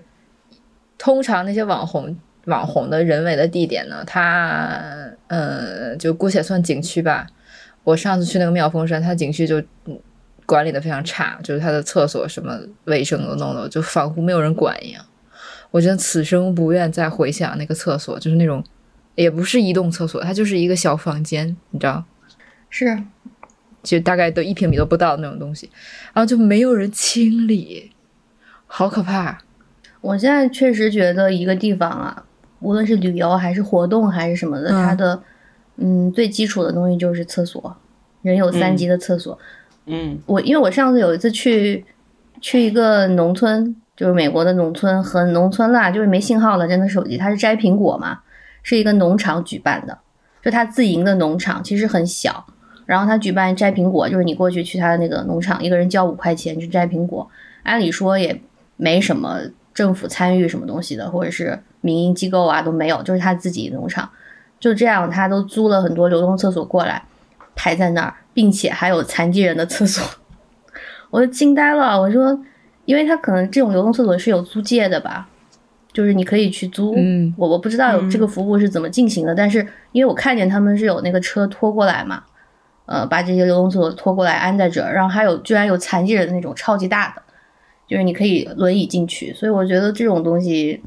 确实要考虑到，嗯嗯。然后我我这次去就上次那个是就弄一个像移动又不移动的一个小房间。然后这次遇到的是就是那种旱厕，你你们知道吗？就是旱厕它没有办法冲，它就是一个沟，农村的它也是砌起来的化粪池，它就嗯不是不是它就通向大它就通向这个地球了通向通向地球它, 它也它底下就是它没有水啊，它可能就是它底下挖了一个大坑，对对，嗯，就你的所有东西都在前面，但是它有一个好处就是它虽然也很土，就是就真的就是土，就砌的那种砖，但是它没有味道。朋友们，这就是让我不得不说，就是还是我跟你说，必只能相信大自然，不要相信人类。朋友们，大自然会让你会吸收掉你所有的一切，分解掉了。但它它第一很敞亮，就因为因为。就是可能你一抬头就是户外啊，然后下面也很敞亮，就通向不知道哪里，然后没有味道，就就还可以，就还可以接受。我真的建议很多景区，如果真的人为管理就是管理不过来的话，不如就直接做一个这样的。嗯，那倒不符合现在的这个城市规划。我去，对我去的毕竟是很偏的地方啊，像我上次去那个山是就在北京，不愿意再回想。那我们国庆其实都是有一点往大自然走的感觉，虽然富婆是在睡觉，但是也是去看了海，嗯嗯，就并没有去婷婷刚念的那几几个什么最热门的景点，坑爹景点，对对，人山人海。那我们还要说听众来信吗？也没几封，可以说啊，比如说那个让我们推荐粉底液的。我想说是的哦，现在有这些听众哦，点子非常多哦，感觉也很闲哦，想法很多哦，我们挑一些说一下吧，点子非常多的啊。你看比如昨天才收到的一个呃，好像第一次写信的吧，有一个朋友他说自己突发奇想给我们一个建议，让我们在节目中设定问答环节，可以让大家更了解我们，快问快答那种。对，我也不知道为什么要大家更了解我们啊，但是他就快问快答不是明星才会做的东西吗？对啊，我们也没有想出道啊。然后他就举例让我们四个人作答，比如什么谁是四个人中最娘的我呀，谁是四个人中最 man 的富婆呀，这这还用快问快答吗？谁是最会撒娇的？我呀。我啊。谁是最不会撒娇的？富婆啊。好，我们我们那个综合一下，综合一下，谁是最会撒娇的？咩咩啊。谁是最不会撒娇的？婷婷啊。好了，四个人都有了。好敷衍哦。哎，不过我我哎，你说到这，婷婷跟富婆你们会撒娇吗？突然很好奇。要看对谁。哎，我跟你们说，就是通常那种说自己不会撒娇的人，嗯、其实就是不经意间就很容易撒娇、啊，只是他自己不认为他在撒娇，所以他还能说。哦，这样，这样。咩咩说的很有经验的样子。那咩咩你会撒娇吗？会啊，会啊。嗯，就想问一下，他是不是刚他说的那种嘛？不是，我的认知比较，我比较认知比较全面，就是我承认这就是在、哦、在我眼里我看太多了这种啊，就是嗯好。然后下一个朋友诉说了自己国庆看电影的经历，嗯，再下一个就是。我粉底液的、啊，你这诉说，这朋友就被跳过了，感觉，因为他没有问我们，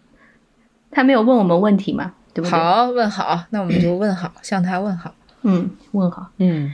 推荐粉底液的朋友，那这个婷婷回答一下吧。那我也有一个问题，想问问这位听众，粉底液到底是什么东西？为什么会不至于吧？这样的，他想挑战我吧？还是知道，还是知道了，但是不好意思，对不起，没有用过啊。我只用过那种从日本买的药妆店买的那种，不知道是什么的，就类似 B B 霜一样的东西，你就可以，不是，你就统一把它称为 B B 霜这种就可以。我只用过 B B 霜，没有用过粉底液，因为我们并不化妆。嗯、呃，如果画一个眉毛也算化妆的话。算吧，应该不算吧？算吗？你你画眉毛呀？我偶尔画一下。你画了眉毛，你要卸卸妆啊！天哪，画眉毛很娘哎、啊！那你涂防晒霜还要卸妆啊？那我呃，对，这个画眉毛这个问题哦，突然很娘哎！刚刚刚刚刚突然就涉及到我的知识盲区了。就画眉毛到底要不要卸妆？要卸吗？要卸啊！啊眉毛也要卸，油彩。你整个脸都是要卸啊！不是因为我的眉毛它就长得一块一块，然后就是我需要修一下。所以你是有眉笔，你是有眉笔有啊！天哪、哦，只有眉笔没有口红，就是我。哦，嗯、啊，很奇怪吗？不是、啊，就是奇怪，就是它会它会就是有一块特别多，然后有一块可能缺了一块，我就我就会把它稍微让它顺一些，就大概两三。我觉得描就是我觉得描眉毛还是比较。精致的，就是算是化妆了吧，嗯，嗯但是我并没有说把它画呃画粗变色加或什么搭眼眼霜眼妆什么，就根本就没有，我只是想看起来不是，我根本没有眼妆好吗？我一个好的，那我我就想它看起来是一条眉毛，而不是一块一块的那种感觉，就是我是在修正它，哦、你可以理解为我今天可能长了一个痘，哦、然后它这可能有一个。太掉了，然后可能有一个小小小的疤痕，我会用那个类似 B B 霜啊什么东西，我我会把它遮一下，就就就仅此而已，这、哦、就是我的唯一会做的事情。哦，剩下的就不会做了。哦，哦这还好吧？反正这个行啦，但就不知道你有这个行为，所以有一点惊讶。嗯、对，嗯，大家都是奔四的人，不要这样。就不不不，这位听众居然让我们知道了咩咩的一个咩咩还对对对还画眉毛，嗯、但是我已经很久没画过了，嗯、因为我也我只有我不是我不是出门就画哦。好的，欢迎但是你有这个动作，欢迎听众来问咩咩用什么样子的眉笔。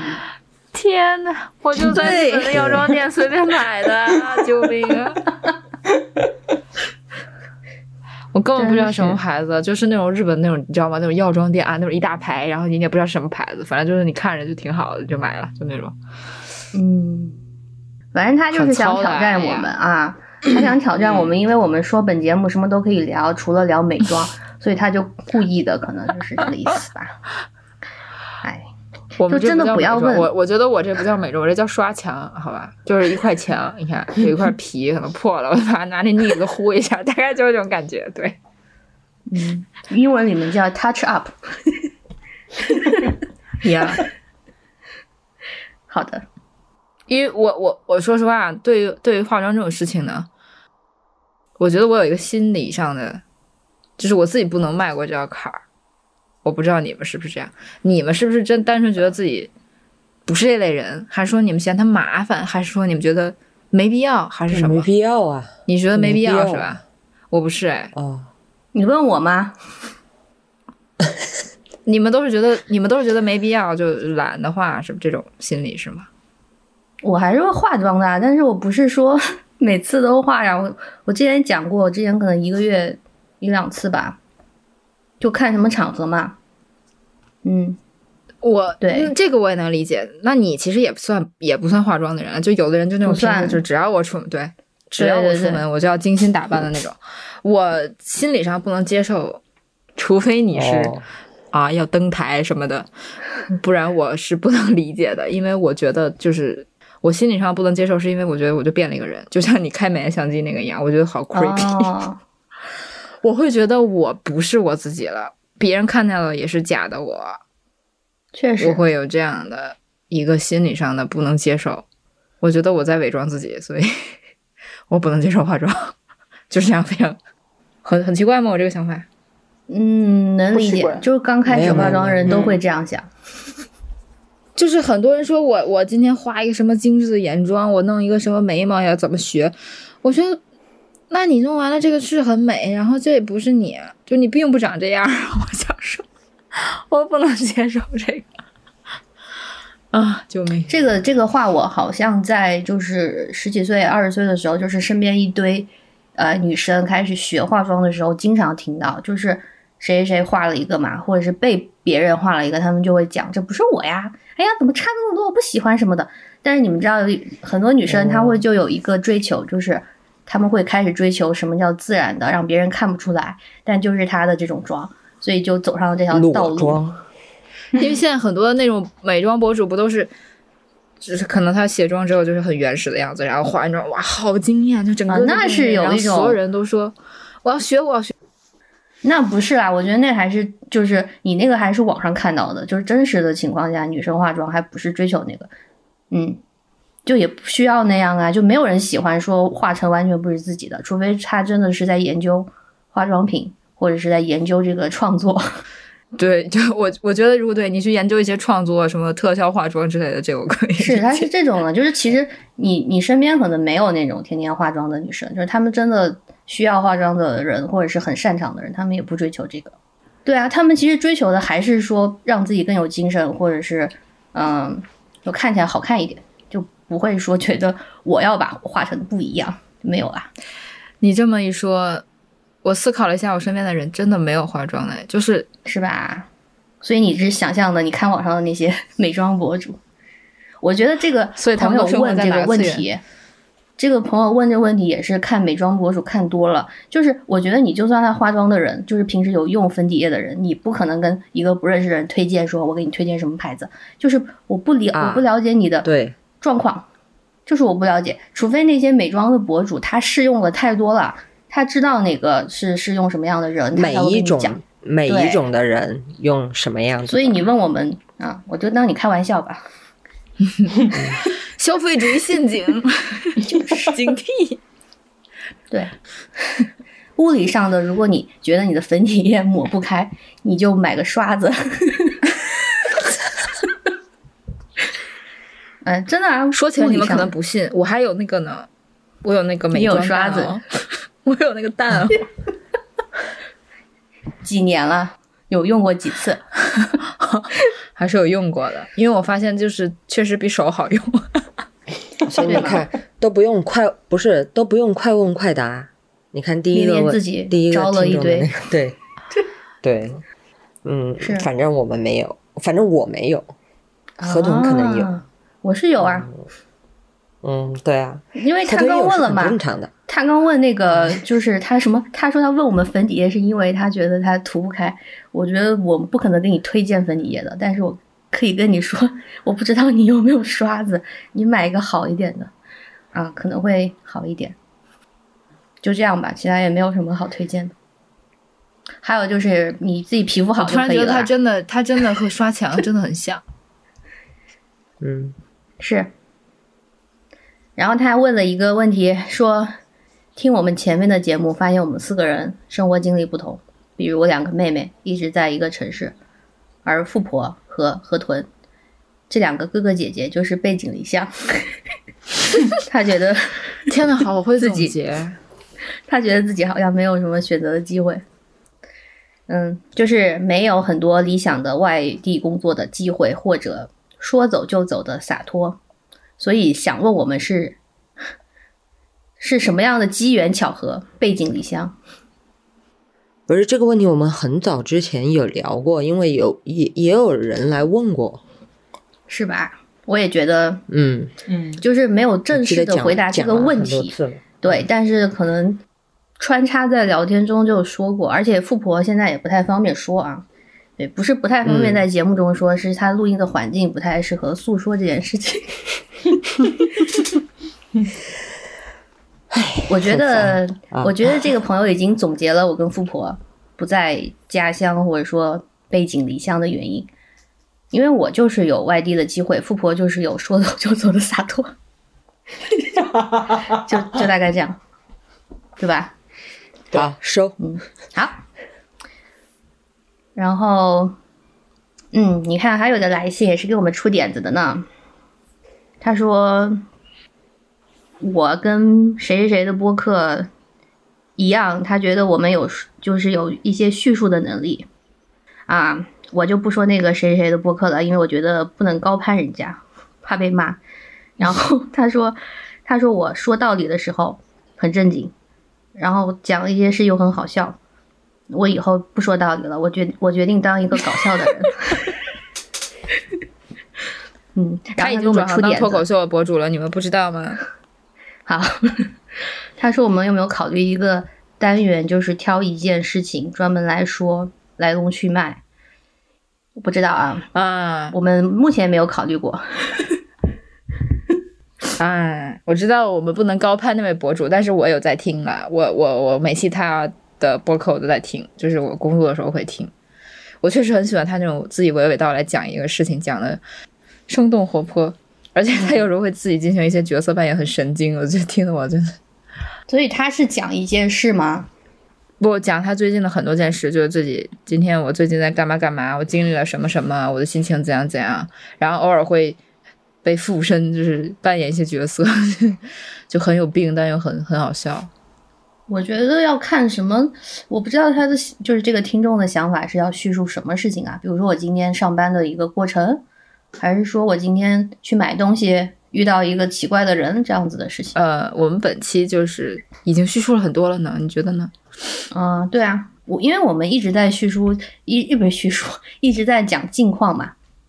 就是每次都在讲近况啊。事情多就可以叙述的多，没有事情、啊、有大有小，是的，是的，很很随意啊，很随意。嗯，还有什么？下一个，哎呀，下一个啊、哦，就是因为听了富婆说完那个《哈利波特》，然后说到阴阳师，他说我们还有没有在玩手游？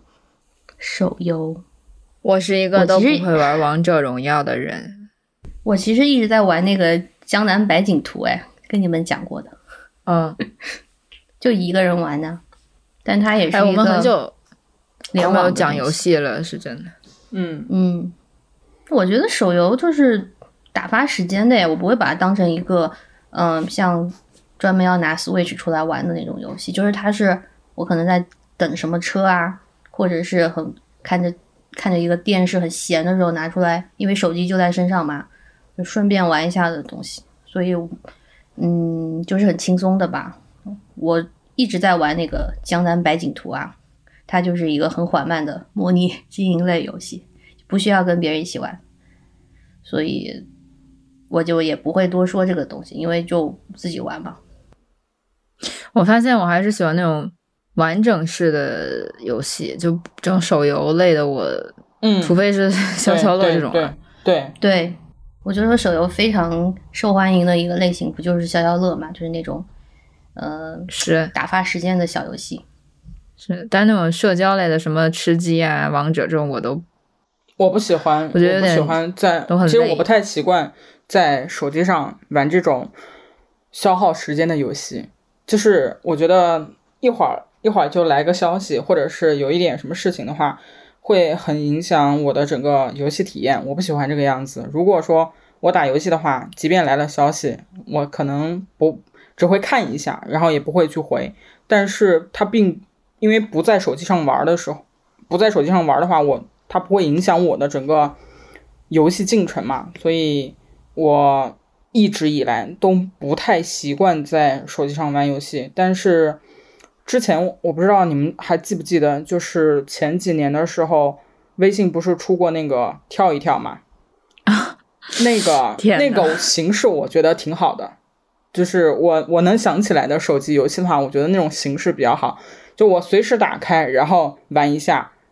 不不玩了就直接退出就好了。但是我不能打开那个游戏，就像吃鸡吃鸡那种游戏，我除非是有一段很完整很完整的时间我才会把那个打开，否则的话我不愿意把那个东西打开。一会儿来消息，一会儿来电话，就会让我很生气。但是朋友们，我最近在玩英雄联盟手游，但是也是仅限于你前面讲了这么多你前面讲了这么多就我跟你们说，就是一天一, 一天一天只只只打开一下，因为它刚刚开刚开服，就是刚开始公测，然后昨天还是前天刚上线的吧。我朋友发了消息问我，就是怎么怎么怎么怎么样，但是这个游戏我不会玩下去的，就是因为我前面讲的，我没有在手机上玩这个游戏的习惯，可能过两天这个游戏就会把它删掉，因为体验感确实就像我之前说的那个样子。嗯，这个本来是电脑上的游戏，你电脑上你有你有玩吗？对，因为就是因为我之前是在电脑上玩，而且在电脑上玩这个游戏玩了很多年，哦，所以它刚开始公测的时候，我就把它下下下载了一下，试一下。嗯，对对，就是因为它这个游戏的操作方式就跟王者荣耀是一样子的，但是因为里边的就是那些英雄的角色跟王者荣耀是完全不一样的，它就是电脑端的那些角色嘛，所以相对来说比较熟悉一点嘛，然后我就嗯，在朋友的邀请之下玩了一下而已。对，虽然我最近没有讲游戏，但我最近默默的把逆转裁判和马里奥 三 D 都打通关了，就我还是喜欢这种这种完结的感觉。你再也没有打开过动森了是吗？我不敢打开它，因为就仿佛我也是，就像收拾家里一样，有一个东西要一坨东西在那里，让我去处理，不仅要收拾东西，还要处理一些人际，就觉得很焦躁。但是没有人会责怪你打开小动物，只会说你终于回来了。我, 我会我会责怪我自己，我觉得我对不起他们。我现在心理上有负担，就是上对对对，之前很严重的负担。上一周的时候，我也在家里买了一个新的游戏，然后开始打开了Switch， 然后我始终不敢把东森的卡带给拿出来。我这是电子版，我盯着那个图标我就想千万不要点进去，千万不要点进去。但而且它还在一直在更新呀，它又自动更新，它更新还提示你，我就哎呦。据说马上要更新咖啡厅了，然后我就好愧疚。现在又在万圣节，其实你们一年了吧，就正好现在一年没有打开了。其实刚好接着去年停下的那个时候，嗯，对，对，也就不玩了，不玩就不玩了啦，游戏而已。说都要哭了，我觉得我可以改天想好好讲一下《逆转裁判》这个游戏，我觉得它真的做得很很好。它那个整个三部的这个故事的这个回回回环真的做得很厉害，这个叙事。真的吗？这样这样子讲的话，我就还蛮想试一试的。你你可以买，你可以买，就是确实很好。然后它它的翻，主要它现在有中文翻译，之后那个对话非常有趣。我的 Switch 中的截图大部分都是截那个逆转裁判的对话，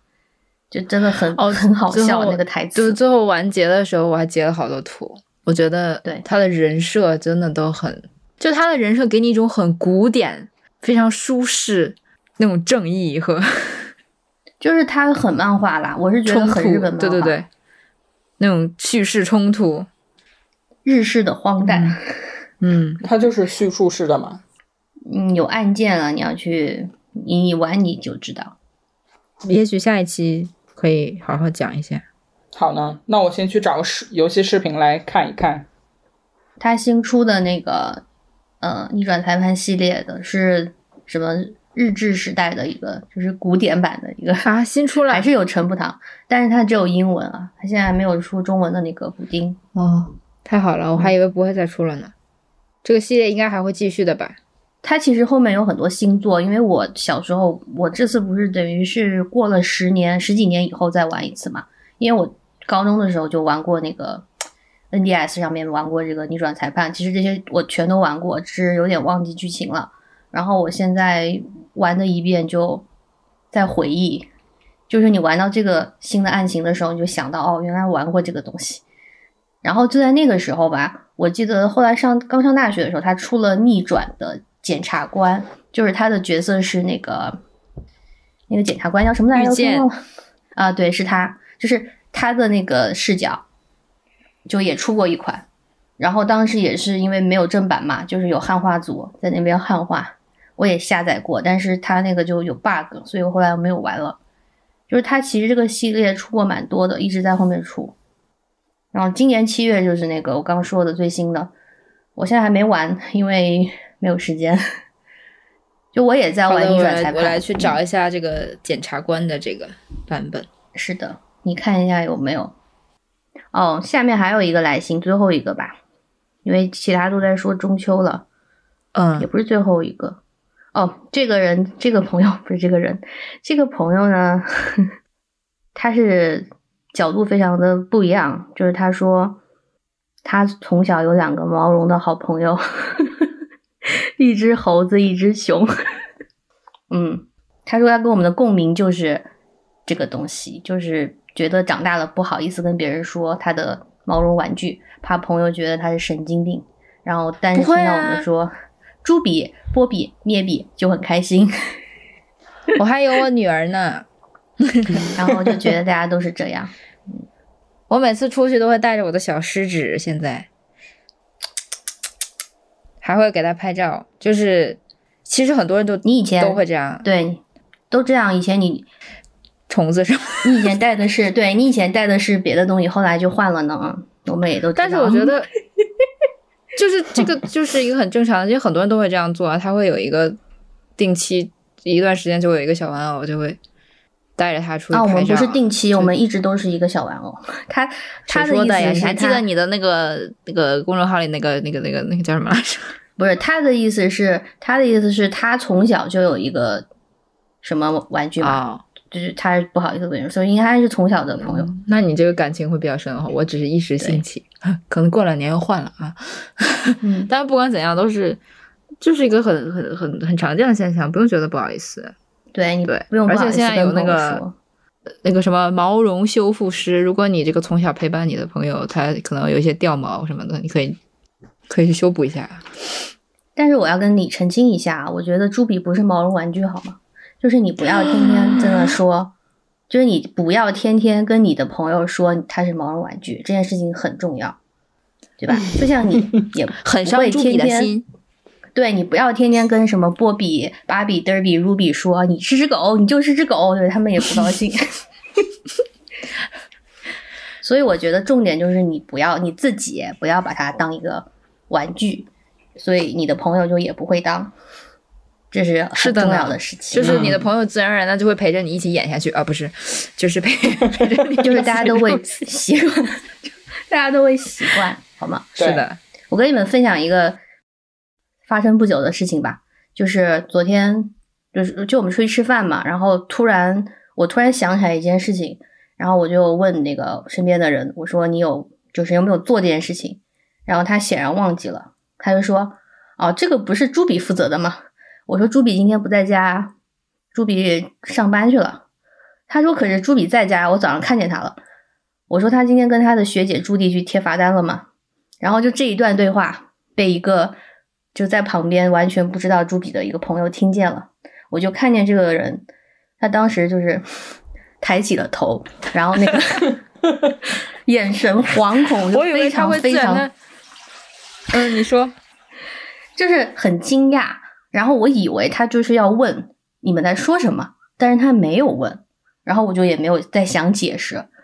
但是有的人呢，他显然就很顾及到别人嘛，所以我就。一我一转头就听见他用以为我听不见的声音跟这个朋友说他在说他的毛绒娃娃。然后我就很无语，就什么叫我的毛绒娃娃？然后这个话，如果我在现场，我会说朱迪是那个疯狂动物城里的朱迪吗？啊，朱迪不是，你不是说朱迪学姐吗？啊，对，这样就可以顺下去。然后我觉得这个话被我听见就也就算了啦，大家都是大人嘛，主要是就也不知道怎么回事就被朱比听见了。然后呢，朱比就生气了吧？对，回家就给他贴罚单，对吧？就开、嗯、开罚单啊，吊销驾照。就所以真的是你不要自己把它当什么玩具、什么宠物、什么东西的，就是嗯，万物都有生命，你投入了情感，他们就会给你回报。好的，你这样就是嗯，就不用觉得、嗯。自己很奇怪啦，就是大家都有这样子。就咩咩给我们之前发那个视频，就是有有专门的医生是给这些小朋友看病的嘛。然后其实现在富婆已经撤了，因为他们家教很严。突然说一下，嗯，因为波比应该没有了吧？小朋友要睡觉啊，早睡早起。对，波比的姐姐也非常的严格啊。嗯。波比说你去青岛都那么早睡觉、嗯、为什么我要这么晚睡觉？是的。好的，下面没了，下面就到中秋了啦。对，嗯，一个朋友也跟我们解释了一下磕 C P 的，解释了一下之前他他说他磕 C P 的一些事情啊，好吧。哦，然后他有一句话我还是要讲出来的，就是他想知道咩咩的理想型是什么样的。嗯。那边你回答一下吧，下期再说吧。那你应该说，就咩咩此刻脑海中闪过一个名字，两个字，河豚。好吧，我现在开始走搞笑的路线了。你在 call back 吗？我学会。好的，今天我们就这样吧，就结束吧。嗯嗯，好的，好的，好的，拜拜，再见，再见，再见，拜拜，下期，下期再说吧，拜拜。